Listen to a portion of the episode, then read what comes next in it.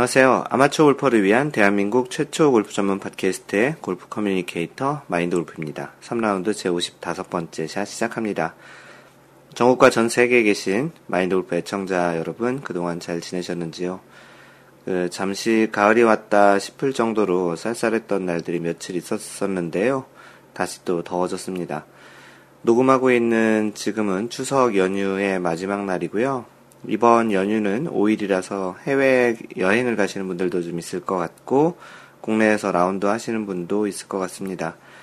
마인돌프가 이번 팟캐스트를 사실은 어제, 지금이 마지막, 연휴의 마지막 날인데, 어제 녹음을 하려고 했었는데, 갑자기 어제 아침에, 그 당일 아침 번개는 처음이었던 것 같아요. 그 갑자기 번개가 와서, 그날, 그 어제 라운드를 하고 왔습니다. 이번 5일 동안의 연휴 동안 그 라운드를 한 번도 못할 것 같다고 생각을 했었는데, 어, 본의 아니게 또 갑자기 어제 라운드를 하고 왔습니다. 오전에 좀 비가 오다가 오후에는 한 세 홀 정도 비가 좀 오다가 그 나머지 홀들은 비가 안 와서 라운드 즐겁게 했고요. 마지막 티타임이라 조금은 좀 그 마지막 한 17, 18번은 조금 어두운 상태에서 했지만 전반적으로 뒤에 밀리지 않는 그런 그 즐거운 또 편안한 라운드를 하고 왔습니다. 마인드 골프는 지난주에 일하고 있는 회사에서 KLPGA 부스 참여를 해가지고 4일 동안 스카이 72 골프장에 있었습니다. 마인드 골프가 일하고 있는 그 회사가 그 티업 비전이라는 스크린 골프를 하고 있는데요.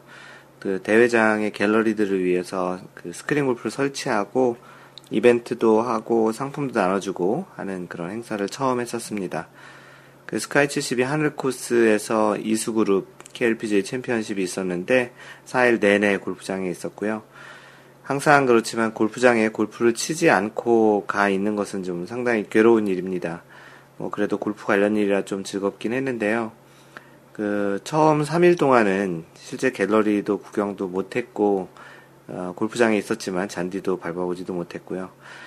그 많은 유명 선수들을 근처에서 보기도 하고 그래도 일 때문에 그 뭐 많이 그 선수들의 플레이를 보지도 못했지만 그래도 좀 즐거웠던 4일이었었고요. 앞으로도 이런 갤러리 활동 그 아니 그 이벤트 활동은 계속 할 것 같고요. 이 대회 기간 중에 마인드 골프가 그 페이스북, 트위터, 카페에 글을 올려서 그 4일 내내 골프장에 있다고 했더니 마인드 골프 팟캐스트, 뭐 페이스북, 트위터를 통해서 알고 계셨던 분, 또 직접 만나보진 않았지만 그렇게 소통을 하고 계셨던 분들 중에 뭐 적지 않은 분들이 오셔서 아는 척 해서 좀 즐겁기도 하고 신기하기도 했었습니다. 어, 여튼 또 다음번 또 그런 갤러리가 있으면 오셔서 아는 척 해주시고요. 이 자리를 빌어 그 아는 척 해주셨던 분들 뭐 대단히 고맙다고 인사 전하겠습니다. 예, 추석이 지나고 나면 본격적인 골프 시즌이 시작될 것 같습니다. 마인드 골프도 다음 주와 다다음 주에 좀 라운드가 많이 잡혀 있는데요. 그 조금 아쉬운 약간 날씨가 서늘해지니까 또 곧바로 겨울이 올 것 같은 그런 아쉬움도 있지만 이 가을 골프가 골프 시즌 중에는 가장 좋은 시즌 같으니 기회가 되시는 분들은 꼭 미루지 마시고 가을에 라베도 하시고 즐거운 그 단풍 구경 삼아 골프장도 가보시기 바라겠습니다. 네, 9월 원래회 공지입니다. 원래 공지라고 얘기하기에는 벌써 참가 인원이 다 마감되었고요. 세 팀 준비했는데 12명 모두 신청을 했습니다. 원래 공지를 간단히 읽어드리면 안녕하세요. 무덥던 여름이 싹 가시고 어느새 가을이 성큼 다가왔습니다. 9월 원래 공지 드립니다. 이번 달에는 평일인 9월 21일 수요일, 지금 녹음하고 있는 시점으로 보면 다음 주 수요일이 되는 것이죠. 회원님들 중에서 평일에 원래회 진행을 요청하시는 분들이 많이, 많으신 듯 해서 당분간은 주말 원래회, 평일 원래회를 번갈아 진행해 보려고 합니다. 다음 달 스케줄 보시고 미리미리 신청 부탁드립니다. 8월 원래의 뒤풀이 장소에서 참가 신청해 주신 분들을 제가 미리 올리겠습니다. 라고 해서 골프 마법사님이 쭉 신청 받으셨고요. 신청자는 마인드 골프, 헤라, 서현 밥, 그, 골프진이, 파파룰라, 서울라빗, 골프 마법사 앤드리스, 나인홀 추가, 검은곰, 딴따라 시대, 퍼시 피카 이렇게 12명 했고요. 참고로 마인드 골프 월례 오시면 어, 마인드 골프와 처음 라운드 하시는 처음 월례 나오시는 분들이 마인드 골프와 같은 조로 이제 플레이를 하고 나머지는 희망하시는 분들을 조편성을 해드립니다. 아마도 이번에는 퍼시피카님, 그리고 검은곰님, 나인홀 추가님이 마인드 골프와 같이 라운드를 할 것 같네요. 이번 골프장은 가평 베네스트고요 티타임은 6시 47분, 54분, 7시 1분 총 3팀입니다. 가격은 12만원, 평일이라 좀 가격이 괜찮네요. 어, 10월달 원래 공지도 항상 그 골프 마법사님께서 카페에 올리니까 관심 있으신 분들은 카페 보셨다가 신청해 주시면 고맙겠습니다. PGA에서는 페덱스컵 플레이오프가 진행 중이고요. 페덱스컵 플레이오프는 그 PGA 정규 시즌이 끝나고 나서 4개의 대회에서 그 정규 시즌 동안 페덱스컵 플레이오프 네, 페덱스컵 포인트 125위가 진행을 하고 첫 대회에서는 125위까지 두 번째 대회에서는 100위 세 번째 대회에서는 70위까지가 진출을 하고 마지막 다음 주에 열릴 예정 열릴 예정인 마지막 대회인 투어 챔피언십에서는 최종 포인트 랭킹 30위까지가 진행을 하게 됩니다.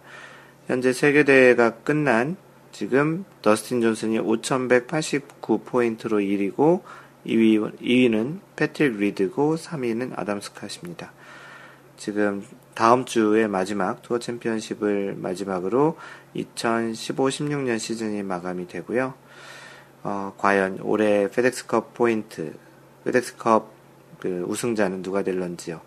그 이 대회의 특징은 페덱스, 컵 포인트 랭킹 최종 우승자가 그 천만 불, 100억 110억 정도 되겠네요. 지금 환율로 보면 110억 정도의 상금을 가져가게 됩니다. 대부분의 경우 마지막 대회 우승자가 이 페덱스컵 포인트 우승자가 되면서 그 우승 상금까지 같이 가져가게 되니까 대략 한 120억 정도의 그 금액을 가져가게 되는 마지막 대회가 남아 있습니다. 어, 대회 상금이 굉장히 큰 만큼 관심도 많이 있을 것이라 예상됩니다. LPGA에서는 다섯 번째 메이저 대회인 에비앙 챔피언십이 열리고 있고요. 지금 3라운드까지 끝났는데 전인지가 19 언더파로 단독 선두고 2위는 박성현이 15 언더파로 네타 차입니다.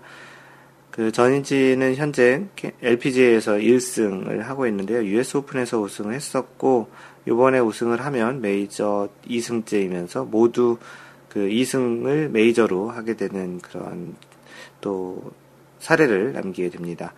그 예전에 기록이 애니카수란 스타민가가 있었던 것 같은데 두 번째 기록이 될 것 같고요. 박성현은 LPGA 1승에 도전을 하게 됩니다. 어, 이번 우승을 하게 되면 곧바로 LPGA 투어 그 티켓을 따게 되는데요. 이것 말고도 1년 동안의 상금의 누적으로 또 그 내년도 시드, 시드를 받을 수 있게 될 것 같은데요. 어, 현재 지금 2위 정도를 하고 있기 때문에 무난하게 2017년 투어 카드를 받을 수 있게 되지 않을까 싶습니다. 과연 오늘 이제 마지막 그 4라운드가 열리게 되는데요. 그 두 선수 중에 과연 어떤 선수가 우승이 될지 또 같은 조로 플레이하게 됐는데 어, 또 굉장히 재미있는 경기가 될 것 같습니다. 네, PGA 소식 중에 타이거 우즈 관련한 소식이 최근 한 두 건 정도 있었는데요. 어, 그 중에 하나를 소개하겠습니다. 어, 헤럴드 경제에 올리, 올라온 내용이고요. 제목은 타이거 우즈 전격 복귀 선언. 어, 미 전문가 6에서 8승 더할 것이라는 헤드라인입니다. 최근에 그 타이거 우즈가 복귀한다라는 이야기, 마인드 골프를 포함해서 타이거 우즈 팬, 그리고 또 골프 팬들은 굉장히 좋은 소식이라고 생각이 듭니다. 타이거 우즈가 아직까지는 골프 업계에서 그 차지하고 있는 비중이 굉장히 크다고 생각을 하고요. 최근 한 1, 2년 동안 거의 대회에 참가를 못하고 우승도 없었기에 이제는 좀 은퇴 이야기도 좀 나오기도 했는데 어, 다시 이제 타이거 우즈가 복귀한다는 이야기 그리고 현재 라이더컵 이번 달 마지막 날에 있는 라이더컵의 부단장으로 그 선수가 아닌 부단장으로 참가를 한다고 하는데 이것 말고 최근에 나온 소식 중에 하나가 그 captain's pick이라고 캡틴이 선택한 그 선수 두 명 중에 타이거 우즈가 포함이 될 것 같다라는 또 이야기도 있습니다. 현재 복귀의 예상은 다음 달인데요. 기사를 좀 더 자세히 읽어보겠습니다. 황제의 귀환이다.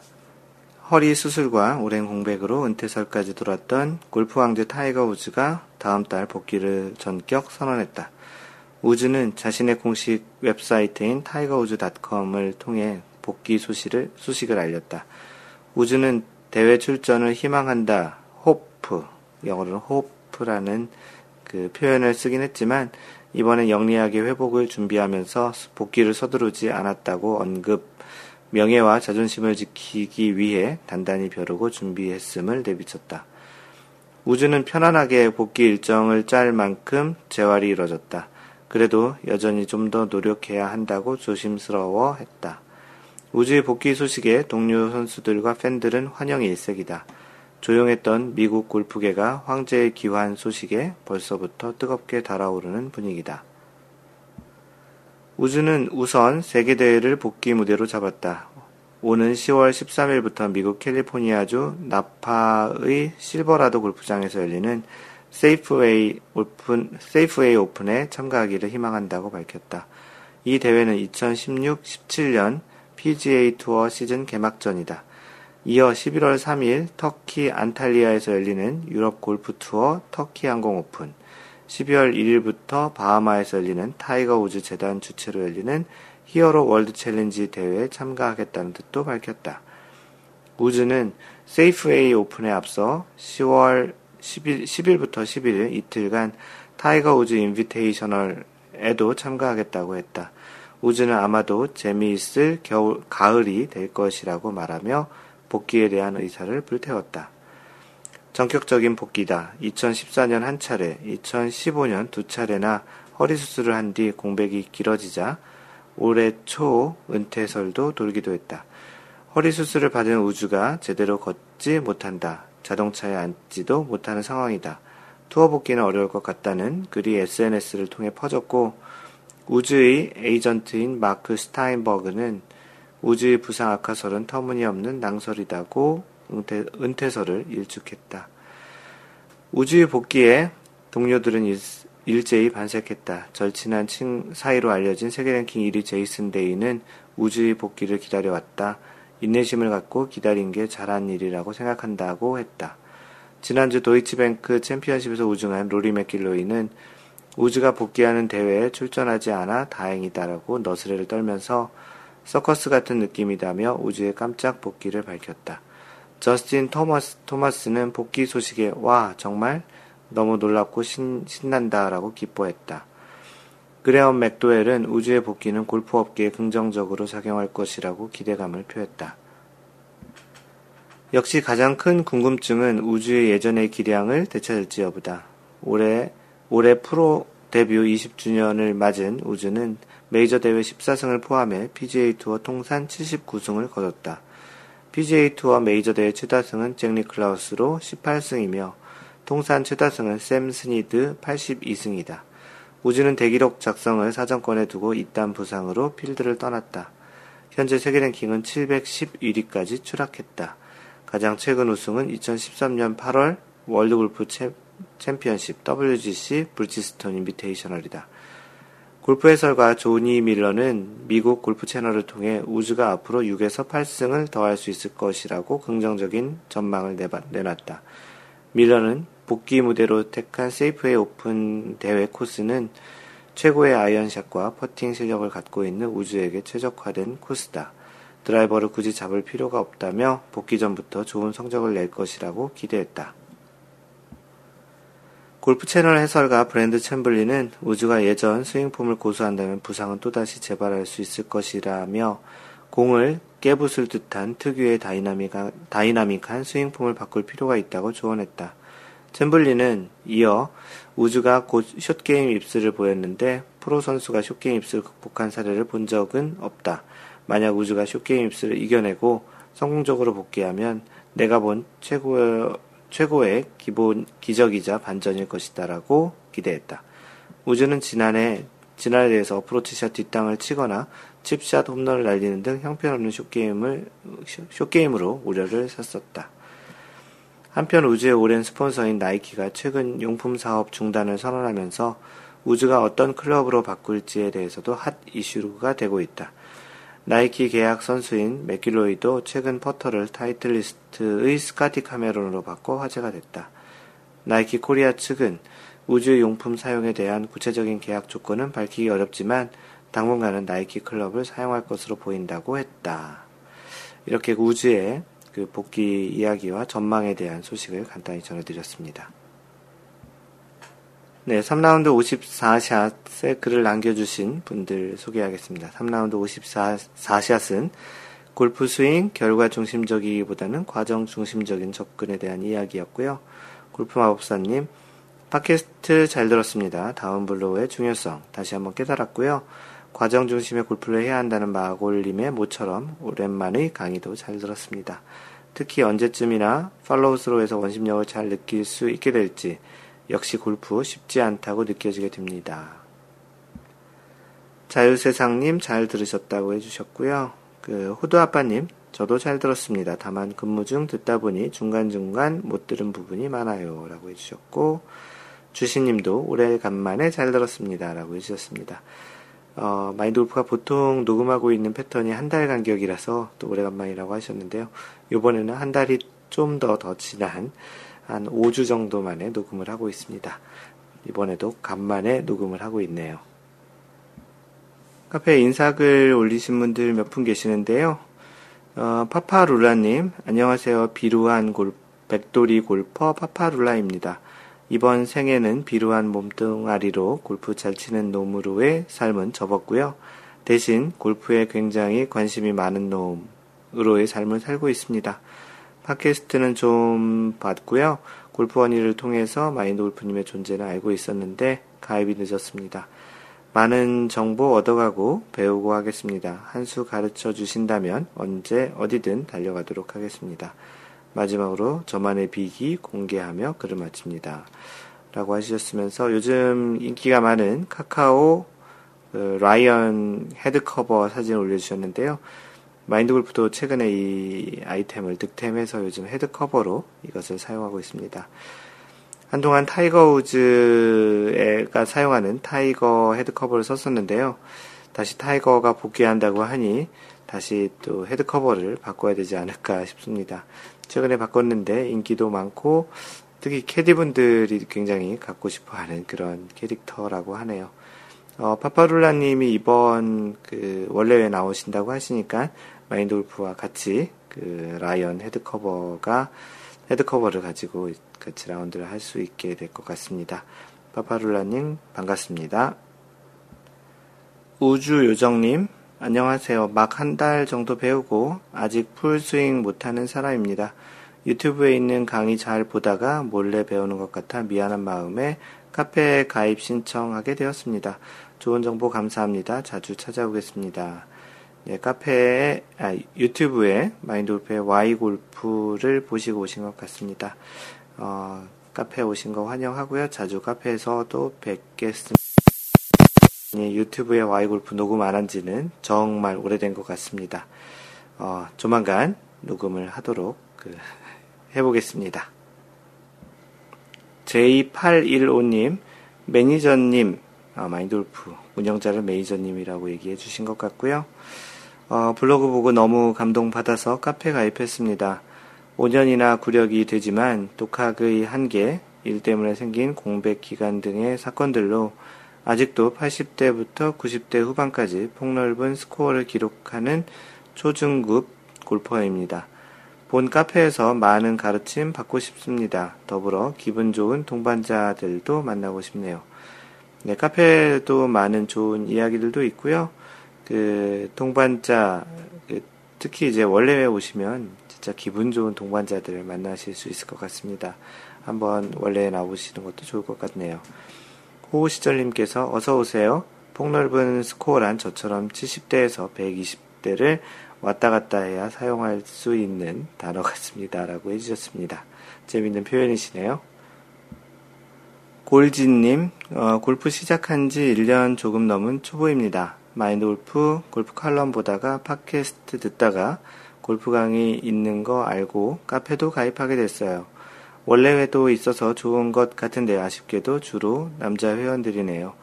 좋은 정보도 많이 얻고 다른 곳에서 배우기 힘든 골프 에티켓도 많이 배워갑니다. 맞습니다. 원래의 그 남녀 비율이 3대 1 정도 되는 것 같습니다. 어, 그러나 이제 뭐 혹시 그 걱정하고 계실지도 모르겠지만 나오셔도 절대 걱정 안 하셔도 될 정도의 즐거운 그런 분위기가 될 것 같으니까요. 여태까지 최근 이런 걱정을 하시다가 처음 나오신 분들이 다들 똑같은 이야기를 하십니다. 한번 좀 나와 보시고요. 한번 같이 실제 필드에서도 즐거운 그 골프 라운드를 해보시는 그런 경험을 갖길 희망합니다. 항상 웃고 싶은님, 어, 골프 구력은 9년 정도 되었는데 중간에 엘보우로 골프를 잠시 중단한 기간이 되어서 이제 다시 한번 열심히 쳐보려고 합니다. 어, 우연한 기회에 마인드 골프를 알게 되었는데 좋은 인연으로 계속 활동하기를 바랍니다. 이렇게 남겨주셨고요. 이 부상 때문에 그 라운드를 잘 중단하시거나 힘든 그 골프 생활을 하고 계신 분들이 많이 있는데요. 어, 부상이란 것은 음, 모든 골퍼에게 오는 것은 아니라고 생각을 하고요. 본인의 몸이나 그, 그 본인의 스윙이 좀 견딜 수 있는 또 자신이 좀 수용할 수 있는 정도의 스윙을 하셔야 되는데 좀 더 과한 스윙을 하거나 좀 잘못된 그 역학적으로 몸에 무리가 되는 그런 스윙을 할 때 생기는 것 같습니다. 어, 무리가 되지 않는 그 소위 이야기하는 자연스러운 그런 스윙이 되면 이런 부분들은 좀 줄어들 것 같고요.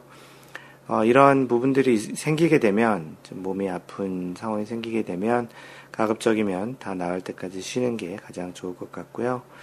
마인드 골프 카페를 통해서 다시 한번 그 골프 생활을 할 수 있는 그리고 또 항상 웃고 싶은 아이디처럼 그런 그 골프가 될 수 있도록 같이 한번 그 카페 생활을 했으면 좋겠습니다. 다음 퍼시피카님 영어로 퍼시피카라고 써주셨고요. 어, 대학교 때 캘리포니아 리버사이드에서 홈스테이 할 때 룸메이트가 일본인 아마추어 골프 선수였습니다. 저는 그때 골프를 처음 접했습니다. driving range에도 그때 구경했고 그물이 없는 곳에서 골프를 입문했죠. 퍼팅도 그 친구에게 배웠고요. 나중에 알고 보니 그곳이 모레노 밸리 CC였습니다. 물론 바로 한국 들어와 다 까먹었죠. 많은 시간이 흘러 6개월 전 본격적으로 운동을 시작하고 보니 그때 생각이 많이 났고 좀 막연한 그리, 그립, 아, 막연히 그립기도 하네요.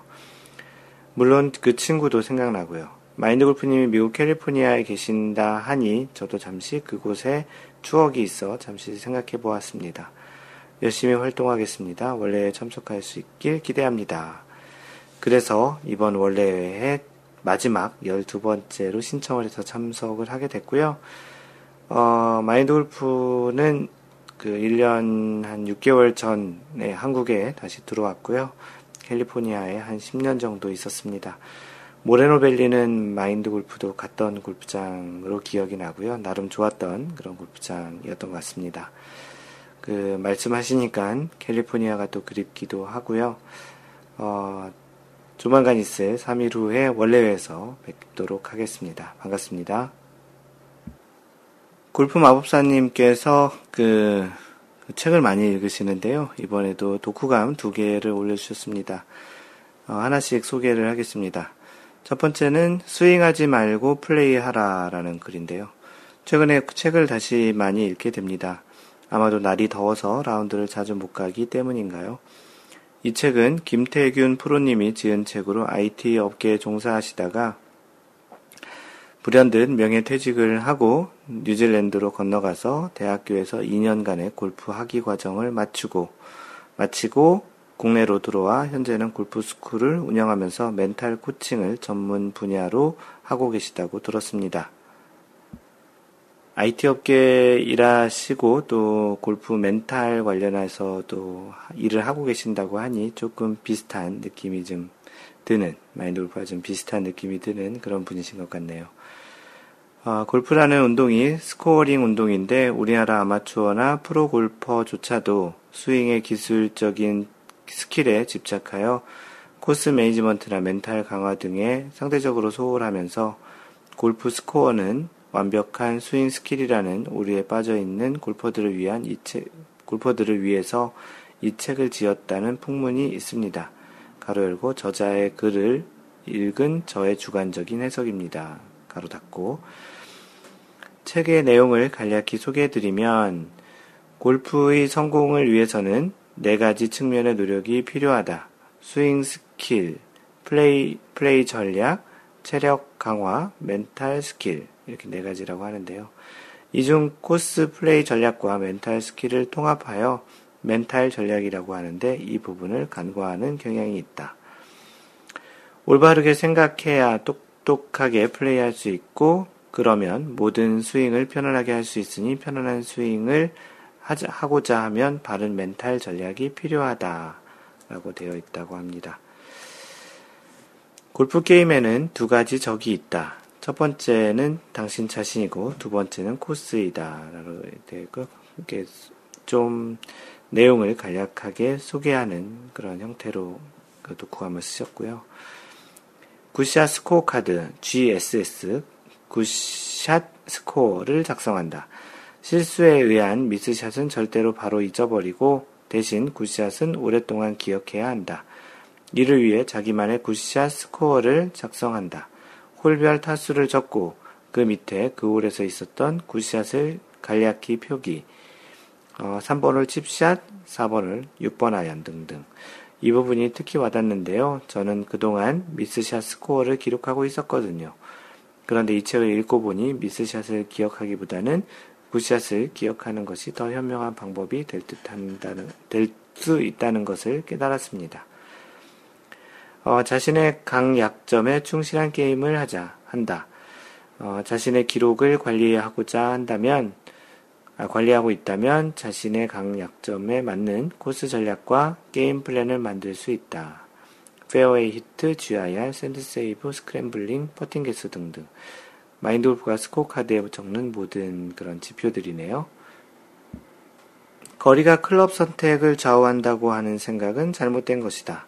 거리는 클럽 선택의 한 가지 변수에 불과할 뿐이다. 제가 느낀 점은 대략 위 정도 내용인데 아마도 대략 한 번씩쯤은 접해보았을 내용일 것 같습니다.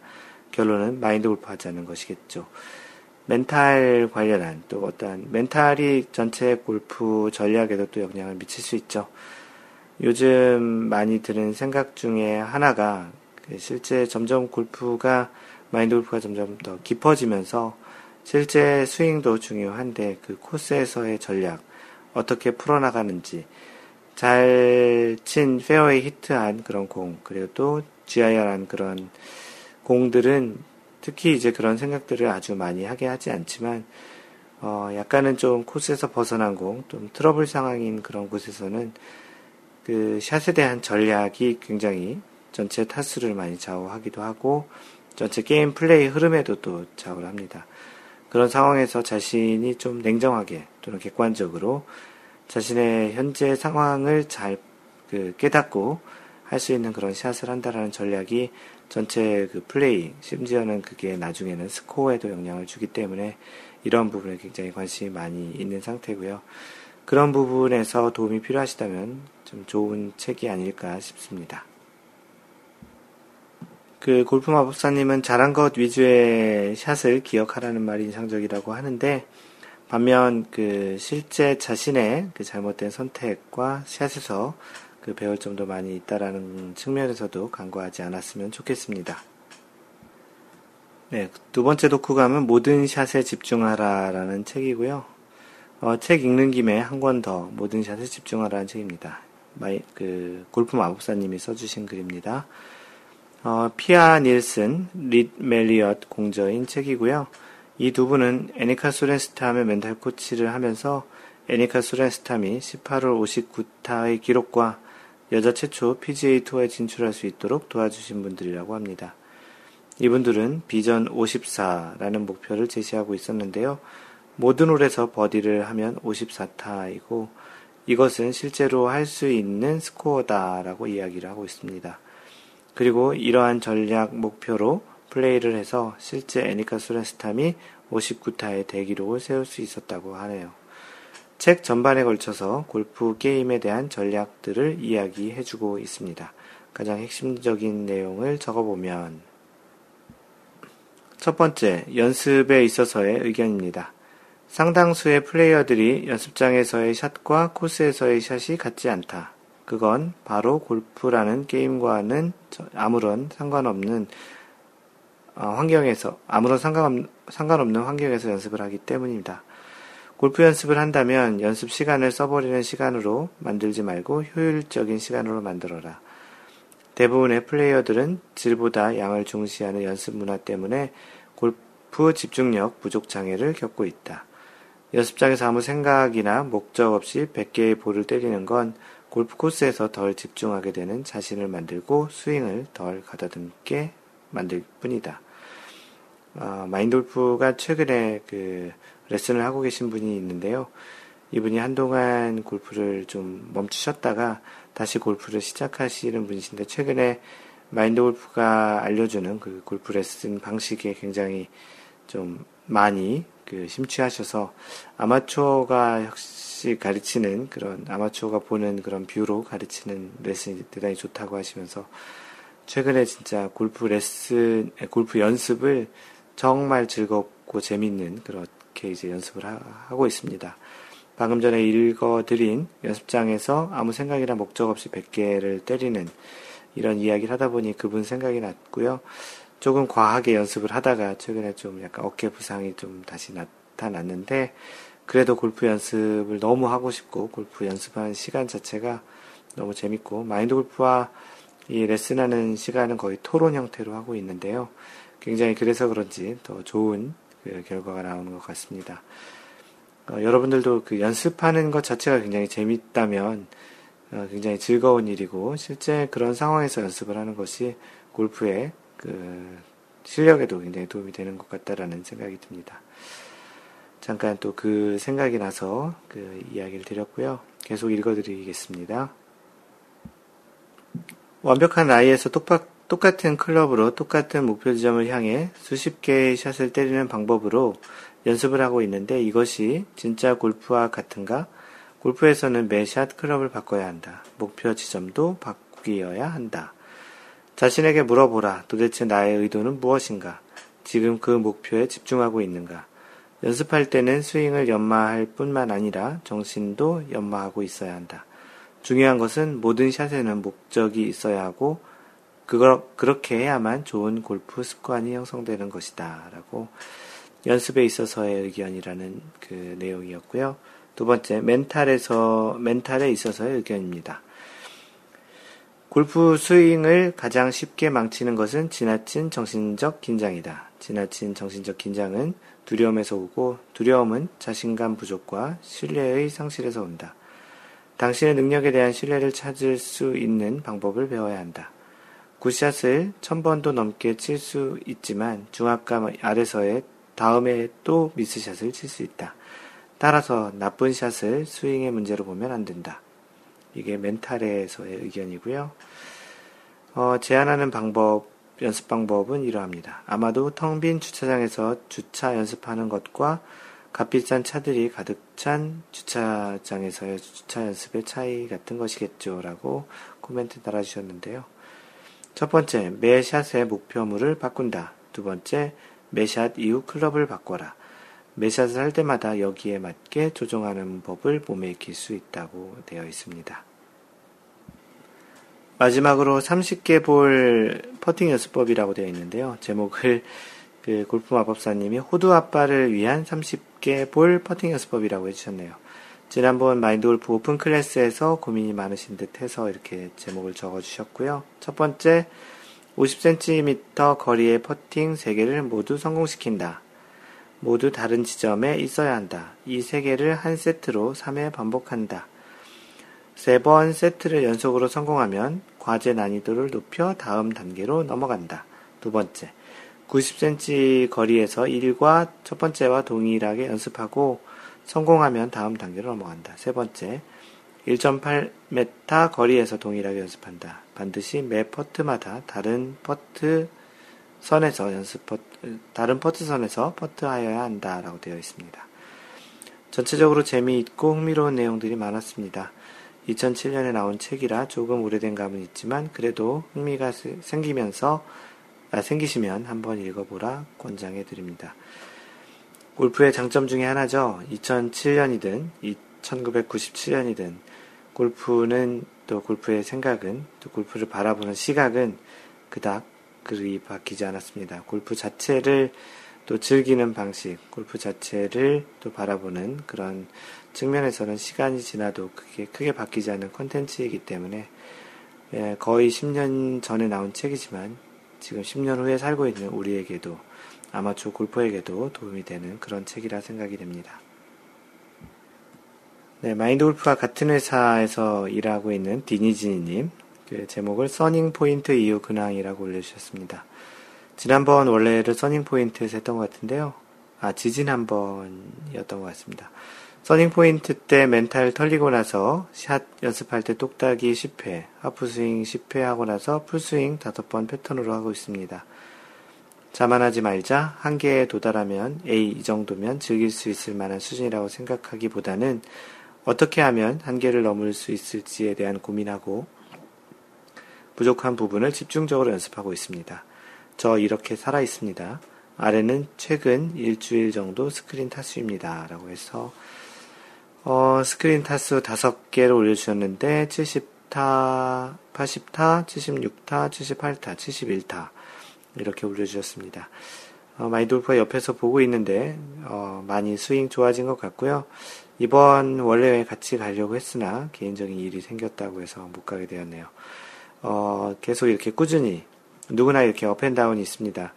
올려 올라갔던 분이 있으면 시, 올라갔던 시절이 있으면 다시 좀 내려오기도 하는데요.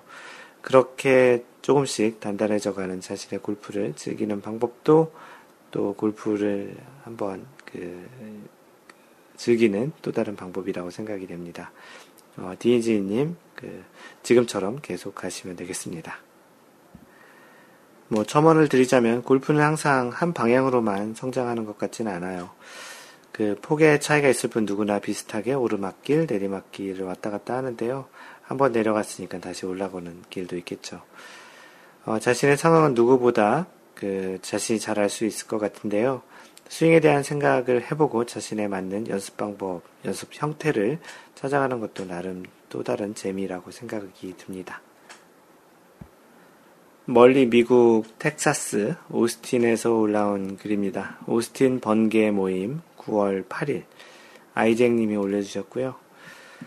어, 달라스에서 사시는 마일 하이 골프님과 저 아이잭이 오스틴에서 드디어 만났습니다. 거의 1년 전부터 마인드 골프 카페에서 연락처를 주고받아 카톡으로 안부 인사만 하고 지내고 있었습니다.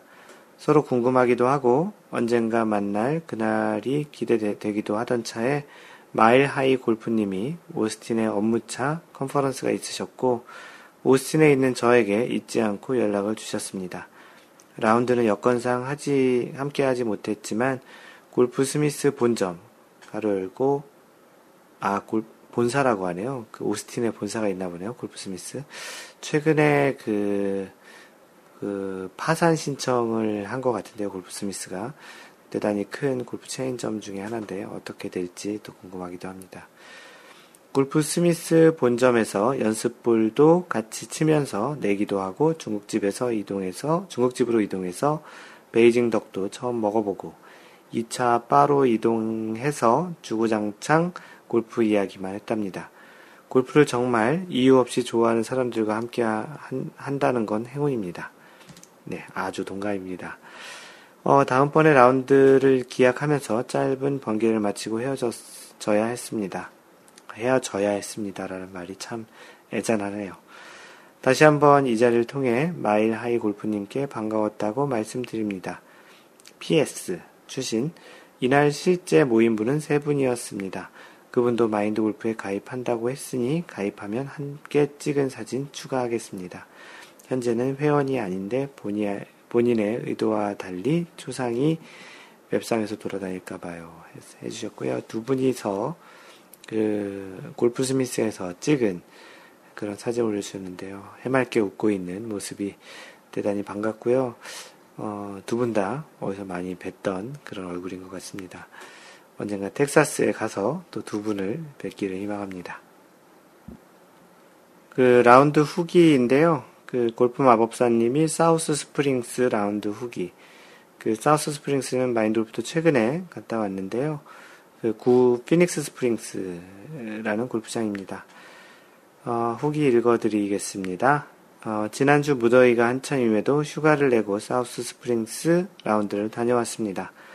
올해 다녀보았던 어느 골프 코스보다 기억에 많이 남아 후기를 올려보려고 합니다. 사우스 스프링스는 회원제 골프장으로 운영되다가 얼마 전 프리미엄 퍼블릭 골프장으로 전환하면서 아, 전환하여 운영하는 운영 중인 골프장으로 골프장 입구에 모래 벙커 한 개를 포함해서 총 108개의 벙커를 가지고 있다고 합니다. 맞아요. 골프장 입구에 들어갈 때 그 사우스 스프링스라는 이름 바로 아래 벙커가 하나 있었습니다. 굉장히 인상적이었고요. 어, 자연을 최대한 살려서 설계한다고 하는 짐 파지오라는 유명한 골프 코스 설계자가 만든 코스라고 하고요. 가로 열고 전 처음 들어본 분이긴 합니다. 유명하신 분이라고 하네요. 이분이 설계한 철학이 음, 프로에게는 좀 어렵게 아마추어에게는 좀 쉽게 이러한 또 철학이 있으신 분이기도 한데요. 어, 아무튼 모처럼 골프 코스에서 두려움을 많이 느꼈던 골프장이었던 것 같습니다. 마운틴 코스의 경우에는 티박스에서부터 과연 어디로 공략해도 홀을 공략할 수 없을 것 같은 심리적 압박감을 주는 홀들이 많았고, 특히 벙커가 평, 평면적이 아닌 입체적으로 구성이 되어 있어서 second shot, second에서도 마음 편히 공략할 수 있었던 홀은 없었습니다. 물론 저 같은 초보에게는 말이죠. 이에 비해 레이크 코스는 그나마 조금 수월한 느낌이었지만 역시 만만치는 않았고요. 덕분에 홀마다 더블만 기록해도 제 스스로가 대견스러워지더군요. 페어웨이와 러프에 대한 확실한 차별, 심한 undulation, 난이도 높은 벙커 등등. 라운드 할 때는 골프 코스가 너무 힘겹게 느껴졌지만 막상 라운드를 끝내고 끝나고 보니 재밌고 도전적일 수 있는 골프장에서 내가 너무 즐기지 못했구나 하는 아쉬움이 들었습니다. 밋밋한 골프장이 조금 지겨워지신 분들은 한번 플레이 해 보셔도 재밌을 것 같, 재밌을 듯 합니다. 늘 그렇듯 어려운 골프장일수록 전경은 아름답기 마련이죠. 골프장, 골프장 사진도 몇 장 같이 올려봅니다. 라고 해서 골프장 사진 올려주셨고요. 마인드 골프도 다녀와서 그 기억에 나는 코스 사진들입니다. 어, 대단히 이쁜 그런 골프장이었고요. 대단히 즐거운 라운드였습니다. 마인드 골프 개인적으로는 이 골프장에서 1언더파 치고 왔습니다. 그날은 티박스를 조금 앞으로 빼놔서 벙, 티샷이 벙커에 들어가지 않는 어, 들어가지 않는 그런 형태로 좀 많이 쳤고요. 조만간 마인드 골프는 다시 또 이 골프장을 예약이 되어 있어서 갈 예정인데 다음번 라운드에는 어떤 결과가 있을지 상당히 궁금하기도 합니다. 네, 다음은 골프마법사님의 천용 CC 원래 후기인데요. 지난달 원래 후기를 소개하겠습니다. 그 천용 CC는 마인드 골프가 예전에 그 그래도 그 팟캐스트에도 얘기 드렸던 골프장인데 10년 전에 마인드 골프가 한국에 있을 때 골프장 갔다가 그 태풍 루사였던 것 같은데요. 그 매미였나? 루사였나? 헷갈리는데 그 태풍이 왔을 때 그, 그, 그 렇게 태풍이 왔는 건 알았겠죠. 그래도 골프장 예약을 취소하기 싫어서 갔던 골프장이었고, 라운드 중에 산사태를 만났던 그런 골프장으로 대단히 좀 기억에 오래 남아있는 그런 골프장인데요. 후기를 읽어 드리겠습니다. 어, 무덥던 여름이 언제 가실까 싶을 만큼 끝이 없어 보이더니 거짓말처럼 원래 하기 하루 전날 무더위가 싹 사라져 버렸습니다. 이때가 좀 약간 쌀쌀했던 그런 가을 날씨 같은 그런 그 날이었죠. 덕분에 저희는 8월 월례회에도 시원하고 쾌적한 날씨에 즐길 수 있었습니다. 마골 교주님의 영험함이 월례회 날씨도 조종하시는 듯한가 봅니다. 이번 월례회에는 로드힐스, 오크밸리 등 다양한 장소들이 후보지에 올랐으나 최종적으로는 천룡 CC에서 하게 되었습니다. 이곳은 예전에 마인드 골프님이 라운드 도중 산사태를 직접 목격한 골프장이라고도 하네요. 마골님 감회가 남다르셨겠어요. 네, 그랬습니다. 정말이지 조경이 너무 잘 되어 있어서 이쁘고 아름답지만 undulation은 제법 있었다고 합니다. 예, 그린 undulation이 좀 있었더라고요. 어, 이번 달의 조편성은 마인드 골프 플러스 여성회원 3인방 한 조와 남성회원 4인방 한 개 조로 약간 특이한 조편성으로 진행했었고요. 덕분에 마인드 골프님은 18홀 내내 honor를 차지하셨답니다. 남자가 무조건 먼저 치니까 당연히 honor였고요. 축하드립니다. wire to wire honor이십니다. 어, 저희 조에는 새로 오신 앤들리스 님이 합류하셨는데요. 지난 월례회 후기들을 읽으시면서 마골 효과에 대해서 알고 오셨다며 라운드 시작 전 걱정을 좀 하셨습니다. 그래서인지 전반 nine홀에서는 원래의 컨디션을 찾지 못했으나 후반에 들어서는 바로 마골 효과를 극복하시고 평소의 라운드 실력을 유감없이 보여주셨습니다. 역시 여자가 좀 강한 거죠. 헤라님은 감기약 덕분에 첫톨 양파로 가볍게 시작하더니 약 기운이 떨어져 갈수록 점점 기력을 회복하시어 전반 나인홀에는 버디까지 멋지십니다, 헤라님. 어, 마골님은 뭐 아시잖아요. 늘 그렇듯이 여성 3인과의 라운드에서도 흔들림 없이 마인드 골프 하셨습니다. 후반 nine, 후반 9번 홀에서는 제가 감히 마골님께 내기를 제안했습니다. 홀당 내기도 하고, 마골님이 보기하면 만원, 저는 트리플 하면 만원 내기로 했고요. 결론은요, 당당히 제가 감히 마골님을 상대로 비겼습니다. 축하해주세요. 그치만 천룡CC 너무 길고 어려워서 제 스코어는 다시 세 자릿수로. 어, 저희 뒷조는 모처럼 남성 4인조로 모였고, 그, 즐겁고, 재밌고, 라, 재밌게 라운드 하신 듯 하고요. 호두 아빠님이 원래에서 처음으로 80대 스코어를 기록하셨습니다. 벙커 탐방도 많이 하셨다던데. 모두 훌륭하게 세이브 하시고 멋지세요. 어, 지난달에 이어 두 번 연이어 참석하신 두 달 연속 참여하시면 보통 붙박이 멤버가 되실 가능성이 높아지십니다. 서울라비님은 아직도 한 번도 여성 골퍼와 동반 라운드 못 해보셨다고 해서 다음 달에는 저희 여성조에 초청해드리기로 했습니다. 어, 화이트 티박스 독차지 하셨던 마골님 사진도 한 장 서비스로 올려봅니다. 많이 외로우셨죠? 네, 뭐, 언제 찍으셨는지 모르게 사진을 또 찍어 올려주셨네요. 그리고 뒤풀이 장소에서 먼저 가신 앤드리스님, 앤드리스님 가시고 난 후에 진짜 골프에 대한 이야기, 스윙에 대한 이야기, 전략에 대한 이야기를 많이 했는데, 함께 자리하셨더라면 정말 좋았겠다 싶었고요. 그래서 다음 달부터는 새로 오신 분들에 대한 배려를 위해 간단히 자기소개 시간도 갖고, 골프 라운드 뒷 이야기도 식사 자리에서 우선 먼저 해보고자 이야기했습니다. 너무 멋있고 이뻤던 8월 천룡 CC 원래를 마무리하고 다음 달 원래에는 평일에 가져볼 예정입니다. 이제 본격적인 가을이네요. 더욱더 상쾌하고 즐거운 원래 기대해 봅니다. 네, 그 다음 달 원래가 이제 다가왔네요. 그 라운드 끝나고 월, 그 자리에서 보통 저희가 수다를 좀 많이 떨거든요. 그 지난번에는 어 10월 10월 또는 11월에 그 1박 2일로 워크샵을 가자라는 그런 의견들이 있어서 그 이야기를 좀 많이 했었는데요. 뭐 최근에는 또 마인드 골프가 open class 지난 주에 지지난 주에 2샷 그 open class 이샷을 했는데 그때 그러한 골프에 대한 전략과 그런 이야기들을 많이 나누곤 합니다.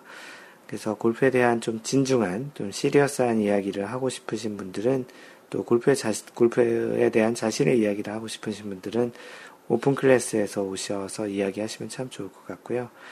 이번 이제 원래부터는 새로 오신 분들에 대한 간단한 배려 차원에서 음, 자기 소개 이러면 또 더 부담스러울 것 같기도 한데 어, 좀 더 이렇게 친숙할 수 있는 그런 이야기, 그 자리들을 좀 마련해 볼까 합니다.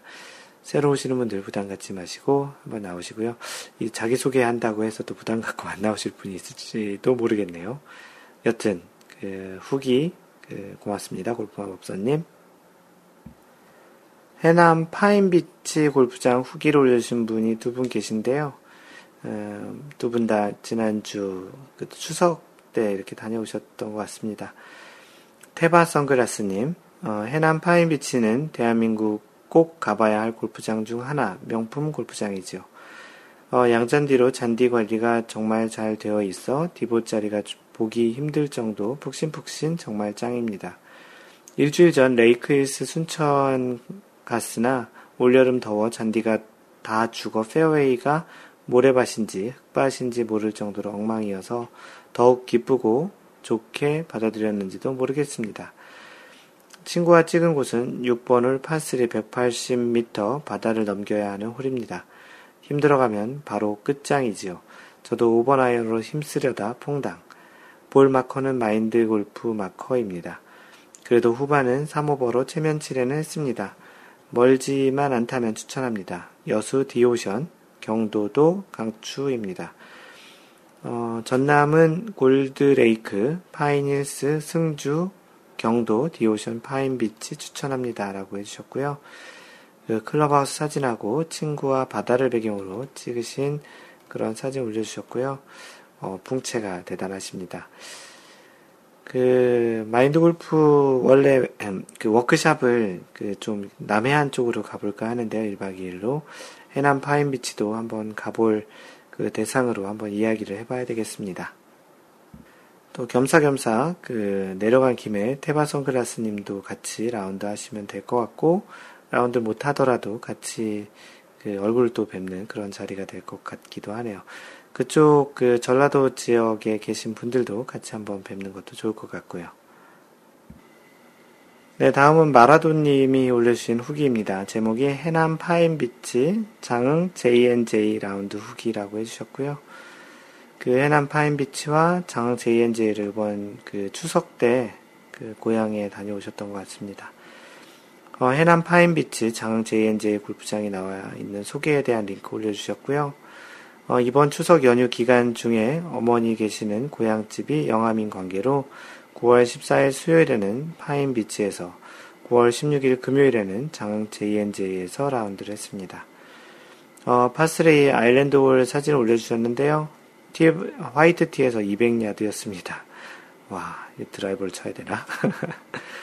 저는 다행히 1m 붙여서 버디를 했지만 다른 세 분은 모두 해저드 티로 어쩐지 앞팀 네 분이서 동시에 해저드 티에서 플레이를 하더라고요. 이 island 홀 안에 골프공이 정말 많을 것 같네요. 어, 어, 첫홀 파4 second shot이 50cm에 붙여서 버디. 두 번째 홀 파5 4m 오르막 40, 4m 정도 오르막 퍼팅 넣어서 버디. 세 번째 홀 파3 1m에 붙여서 버디. 어, 버디를 연속 3개 했나요? 시작과 동시에 사이클 버디 했으면 좋으련만. 두 번째 홀에서 티샷이 오비가 나서 버디, 보기, 버디로. 아, 이게 버디, 오비 버디가 된것 같은 거네요. 일종의. 시작은 창대하였으나 끝은 쪼그라들어 쪼그라들은 첫 끝발이 개끝발인 라운드로 결국 83타로 마무리했습니다. 참 시작 좋았는데요. 와, 그 어떤 홀인지 이 홀은 그홀 그 그린 뒤에 그 섬도 보이는 그런 남해안이 보이는 그런 홀인데요. 대단히 멋있습니다. 어, 180야드 파3 홀, 아, 그, 그 홀이네요. 바닷가를 향해 서, 세워져 있는 솥대. 촛대가 맞는지 소, 이 솥대라는 말이 맞겠죠? 솥대들이 인상적인 홀이었습니다. 그 바닷가 절벽을 건너쳐야 하는 파스리 시그너처 홀로 바다, 바람까지 봐서 210야드라고 합니다. 아, 대단하죠? 무슨 파스리 홀들이 이런지 진짜 이게 그냥 웬만한 사람 가면은 정말 힘들겠는데요. 연휴 기간임에도 180, 200야드로 한마디로 장관인 홀들이었습니다. 가을에 워크샵 가게 되면 바다 바람까지 불어준다면 욕 나올 수도 있을 것 같습니다. 워크샵 여기 가보고 싶네요. 양잔디이고 페어웨이 상태나 그린 상태가 좋긴 했지만 코스 관리나 양잔디 상태로만 본다면 장흥 JNJ가 더 좋아 보였습니다. 어, 그 다음 장흥 JNJ 골프장 후기인데요. 정남진, 어, 그래서 JNJ네요. 그러네요. 세 코스 각각 9홀로, 9홀인 코스로 27홀 골프장입니다. 남진 코스로 라운드를 해야 대회 코스로 라운드하는 것이라고 했습니다. 진 코스가 상당히 어렵고 재미있었습니다. 어, 제가 가장 좋아하는 비가 약간 오다 그친 그런 날씨였는데요. 76타로 선방했습니다. 어, 진 코스 6번 홀, 파3 홀로 시그너처 홀입니다. 그래도 여기는 보통 130에서 160야드 정도의 파3 홀이라 특별히 어려운 점은 없었습니다. 라고 해주셨으면서 아내와 다정하게 찍은 사진 올려주셨는데요. 정말 다정해 보이고요. 어, 사진도 잘 나오셨고 라운드도 잘 하셨네요. 반바지 입고 라운드가 가능하셨나 보네요. 어, 장 JNJ 그리고 그 해남 파인비치 둘 다 이제 가보, 골프, 가보고 싶은 골프장인데 이번 워크샵 때 어, 추진해야 될 리스트로 한번 고민을 해봐야 되겠습니다. 마지막으로 추석 연휴 보내느라 고생한 아내와 고향 후배들과 함께 즐거운 라운드였습니다. 장흥 JNJ 골프장 골프텔이 매우 좋습니다. 가격도 저렴하고. 골프텔이 방 두 개에 거실 하나이고, 어, 각 방마다 침대가 트윈, 샤워실도 각각 있어서 부부 동반 모임, 친목 모임 모두 편하게 이용할 수 있고, 음료와 맥주도 자판기로 판매해서 매우 유용합니다. 나중에 워크샵 가시게 되면 참고하세요. 라고 좋은 정보 주셨습니다.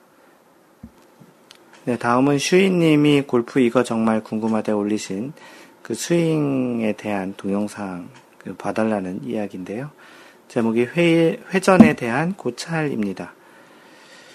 어, 10년 전 대학교 교양 시간에 처음 골프 클럽을 잡아보고 5년 동안 잊고 있다가 또 5년간 독학으로 고생을 했었지요. 결국 올 초에 모 프로님께 레슨을 받고 반년 만에 90대 들어왔다가 갑작스런 수많은 오류로 백돌이 귀한 회기 중인 골퍼입니다. 이런 분들 참 많으시죠. 여러모로 고민하다가 아마 척추각이 일어서면서 망가지고 있다는 생각이 드네요. 수많은 내용을 검토하고 찾아보다가 문득 이런 생각이 들었습니다. 혹시 왼쪽 벽 만드는 것에 집, 집착하다가 상하체 회전이 안 되니 몸이 막혀서 일어나게 되는 건 아닐까요? 짧은 웨지샷은 너무 깔끔한데 풀스윙에서만 문제가 생기는 걸 보면 맞는 것 같기도 하고요.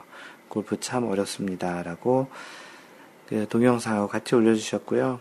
이 팟캐스트를 들으시는 분들은 어떤 내용인지 잘 모르겠지만 뭐 그래도 그냥 참고 삼아 마인드 골프가 답을 썼던 내용을 그 답변을 드렸던 내용을 그 드립니다.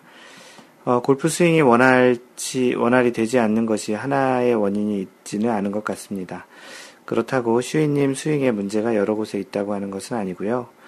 작은 스윙에서는 깔끔한데 풀스윙에서 원하는 스윙이 나오지 않는다는 것을 보면 큰 스윙으로 갈수록 복잡도가 높아지는 것 같습니다.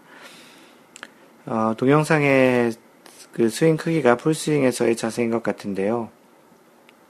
가로 열고 본문에 이야기하신 일어나는 동작, early extension이라고 하는데 그 일어나는 일어나는 동작을 하시는 것 같으니 어, 아이언 스윙 크기로는 적당한 것 같습니다. 몸이 일어나는 것이 혹시 몸의 꼬임이 충분치 않아서 다운 스윙에서 팔 위주의 스윙이 되는 것이 아닌가 싶기도 하고요. 스윙 크기가 커졌으면 좀 더 강한 임팩트를 하려는 동작에서 기인했을 것 같기도 합니다. 아마도 이러한 동작을 할 때 임팩트 순간의 체중은 발가락 쪽에 있지 않았을까 싶은데요. 임팩트 시 발 중간이나 또는 뒤꿈치에 힘이 실리는 형태의 백스윙을, 아니 스윙을 백스윙 시 상체 꼬임을 충분히 하고 해보시는 게 어떨까요? 라고 답변을 드렸는데요. 대단히 좀 도움이 된 것 같다라는 이야기가 있었던 것 같습니다. 그 주인님께서 답변을 이렇게 해주셨는데요. 오, 그런 것 같습니다. 돌이켜보면 임팩트가 조, 좋았던 경우라도 피니시 과정에서 앞쪽으로 무너지는 현상이 있었거든요. 반대로 뒤로 무너졌던 적은 기억이 나지 않을 정도로 말이죠. 역시 이런 생각의 공유가 일부 전진할 수 있는 기회를 만들어주는 것 같습니다. 라고 해주셨습니다. 어, 그때 마인드 골프가 해드렸던 그 이야기가 도움이 되는지 모르겠는데요. 어, 그 혼자 연습하다가 잘 모르실 경우에 이렇게 올려주셔도 괜찮고요. 가장 좋은 것은 요즘 스마트폰이나 또 주변에 있는 친구, 또는 그 골프를 좀 아시는 분에게 한번 이렇게 객관적으로 봐달라고 하는 게 가장 좋을 것 같고요. 뭐 스마트폰으로 찍어서 다시 이렇게 직접 보는 것도 대단히 도움이 될 것 같습니다. 요즘은 많은 도구들이 주변에 있으니 그런 것을 활용을 해보시는 것도 괜찮을 것 같습니다. 네, 다음은 마인드 골프가 준비한 글을 소개하는 시간인데요. 이번 글은 골프 스윙의 불편한 진실이라고 시리즈로 써놓았던 글 같은데요. 어, 이 글을 소개했던 것 같다고 생각을 했는데 찾아보니 그렇지 않았더라고요. 그래서 첫 번째, 그 골프 스윙의 불편한 진실 첫 번째, 불편한 것이 편해져야 잘할 수 있는 것이라는 주제를 소개하겠습니다. 음, 아마추어 골퍼들 중에 많은 시간과 비용을 들여서 연습을 하고 라운드를 하시는 분들이 적잖게 많으실 겁니다. 다른 어떤 운동보다도 시간과 비용이 많이 드는 운동 중 하나인 골프는 참으로 신기하게도 잘 정복이 되지 않는 운동 중 하나입니다. 그러면서 가끔 나도 모르게 나오는 탄식 섞인 말 중에 하나는 골프 왜 이렇게 안 되지? 골프가 뭐길래? 골프 이거 나랑 적성에 안 맞는 것 아냐? 등등 회의적인 또는 자조적인 뉘앙스의 표현을 하기도 하지요. 참 많은 시도도 하고 레슨도 받아보고 연습도 해보지만 잘 늘지 않거나 변하지 않는 것이 골프 스윙이지요. 몸으로 하는 예체능의 특성인 것 같기도 하고요. 마인드 골프가 경험하고 느낀 골프의 스윙에 대한 불편한 진실에 대해서 이야기를 해볼까 합니다. 골프 스윙의 많은 동작들은 대체로 느끼고 들어보셨겠지만 일반적인 일상생활에서 잘 하지 않는 동작이나 근육을 사용해야 하는 경우가 많습니다. 몸을 꼰다든지 어떠한 동작을 유지한다든지 팔을 몸에 붙인다든지 등의 일상생활에서 또는 일반적인 몸의 움직임에서 잘 하지 않는 동작들이 많이 있습니다. 첫 번째로 그립하기에 대한 이야기인데요. 골프를 처음 배울 때 골프채를 잡게 되면서 가장 먼저 배우는 동작입니다. 이 그립하기는 사실 처음 골프를 시작할 때 배우기도 하지만 평생 골프채를 놓기 전까지 잘 챙겨야 하는 동작 중 하나입니다. 일반적인 골프채, 야구 방망이와 같은 것을 잡을 때 편한 방법은 팔을 편하게 늘어뜨린 영어로 naturally hang down이라고 하는데 늘어뜨린 자세에서 그대로 손뼉이 마주칠 때처럼 옆으로 잡는 것입니다. 그립을 잡는 방법을 배우신 분들은 잘 아실 텐데요. 물론 여러 형태의 그립 잡는 법이 있지만 일반적으로 그립을 손목을 약간 돌려서 오른쪽으로 시계방 오른손은 시계 방향으로 왼손은 반시계 방향으로 덮어 잡는 편에 좀 더 가까운 형태입니다. 그냥 편하게 그립을 잡으면 좋겠지만 그렇게 되면 그립의 목적 중 하나인 두 손의 일체감도 떨어지게 되고 주로 사용하는 손의 움직임이 과도하여 스윙의 일관성에도 좋지 않게 됩니다. 아무래도 두 손을 위에 언급한 것과 같이 잡으면 불편한데 이로 인해 얻을 수 있는 것 중 하나가 두 팔이 자연스럽게 겨드랑이에 잘 붙게 되고 몸통과 일체감을 갖고 스윙을 하는 수 있습니다. 또 주로 사용하는 손의 움직임도 일부 자제할 수 있어서 좀 더 일체감 있는 스윙에도 도움이 될 수 있습니다. 이렇게 그립을 잡는 것이 처음엔 많이 어색하고 그러다 보면 편한 형태, 두 손이 각각 바깥쪽으로 돌아가는 형태로 잡게 되는데 그립이 견고하게 잘 되어 있지 않을수록 스윙이 커지면서 스윙의 일관성은 떨어질 확률이 높, 높아지게 됩니다. 그립은 골프채와 몸의 접점 부분의 역할을 하기 때문에 이 접점 부분이 견고하지 못하거나 잘못 연결이 되어 있으면 스윙이 잘 될 수가 없겠지요. 마인드 골프도 그랬지만 초보 골퍼들의 경우 처음 배우는 그립이 많이 어색한 동작이기에 배우긴 했지만 자신이 한 그립이 정확히 맞는지 몰라 한 번 잡은 그립을 그대로 유지한 채 연습공을 계속 치는 경우가 종종 있습니다.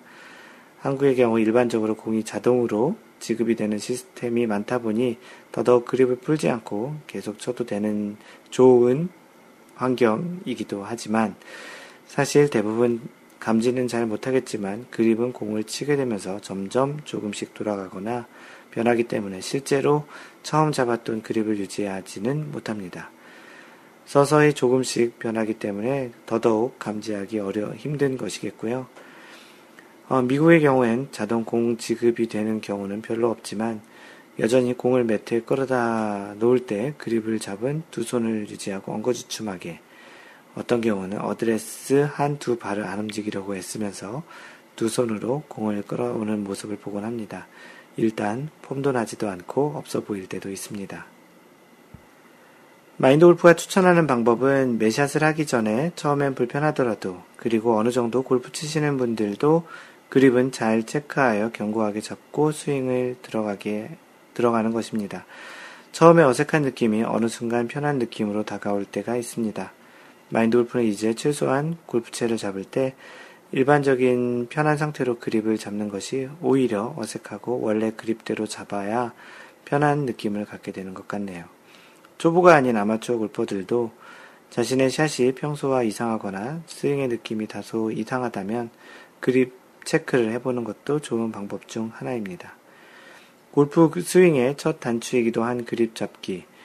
너무 당연하다고 생각하고 아무렇게나 편하게 잡거나 불편하다고 편하게 잡는 것은 첫 단추를 잘못 끼운 옷 입기가 될 수도 있다고 생각을 합니다.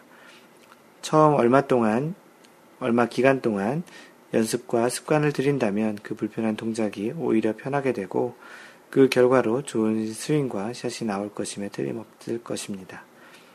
어, 그, 마인돌프가 이 글의 제목을 그 또 연재를 하려고 하는데요. 원래 한 글을 하나 쓰려고 했는데 조금 길이, 글이 길어져서 이제 조금 연재 형태로 글을 쓰게 됐는데 다음번 주제가 아마도 손목 사용하기 될 것 같은데요. 조금은 좀 자극적인 소재이기 그 글 제목이기도 한데요. 불편한 지질. 그 여러분들은 그 스윙의 그립을 얼마나 견고하게 잡고 또 얼마나 또 처음에 잘 잡은 상태에서 변했는지를 체크하시는지 그런 차원에서 소개를 드렸습니다. 네, 다음은 마인드 골프가 읽어주는 골프 룰북 시간이고요. 오늘은 규칙 32조 보기 파, 파 및 스테이블 포드 경기라고 되어 있습니다. 32-1 경기 조건 보기 파 및 스테이블 포드 경기는 홀마다 정해져 있는 스코어에 대하여 플레이하는 스코 스트로크 방식 플레이 방식 스트로크 플레이 방식이며 다음에 특정 규칙에 모순되지 않는 한 스트로크 플레이 규칙이 적용된다. 핸디캡 적용 보기 파, 아, 핸디캡 적용 보기 파 및 스테이블 포드 경기에서는 한 홀에서 가장 낮은 네트 스코어를 낸 경기자가 다음 티잉 그라운드에서 아너를 갖는다. 뭐 당연하겠죠. 첫 번째 보기와 파 경기. 보기와 파 경기라는 게 있고 스테이블 포드 경기라는 게 있어서 각각 나눠서 소개를 합니다. 어, 보기와 파 경기의 스코어 계산 방식은 매치 플레이의 경우와 같은 방법으로 한다. 근데 마인드 골프는 이 경기 방식을 처음 듣는데요. 조금 읽어봐도 조금 애매합니다. 어떤 건지. 어느 홀이라도 경기자가 스코어를 제출하지 않는 홀은 패배로 한다.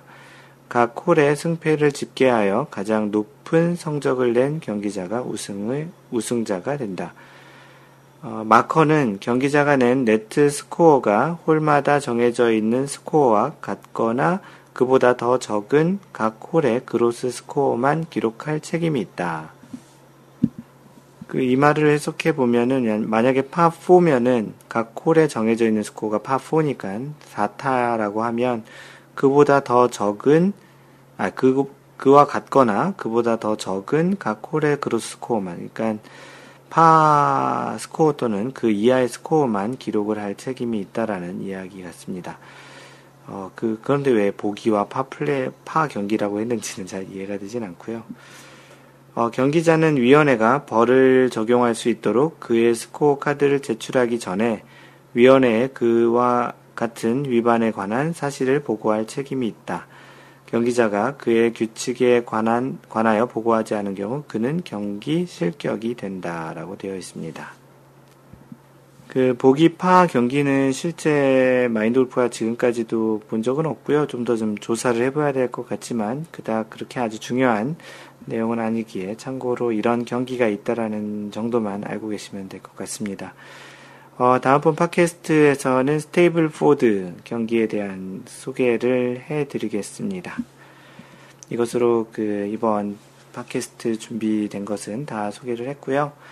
마인드 골프가 그 써놓은 글들은 마인드 골프의 블로그 마인드골프.net에 가서 보시면 되고요. 어, 페이스북은 페이스북에서 마인드 골프 또는 facebook.com slash 마인드골프를 하셔서 마인드 골프의 팬 페이지를 like 하시면 됩니다.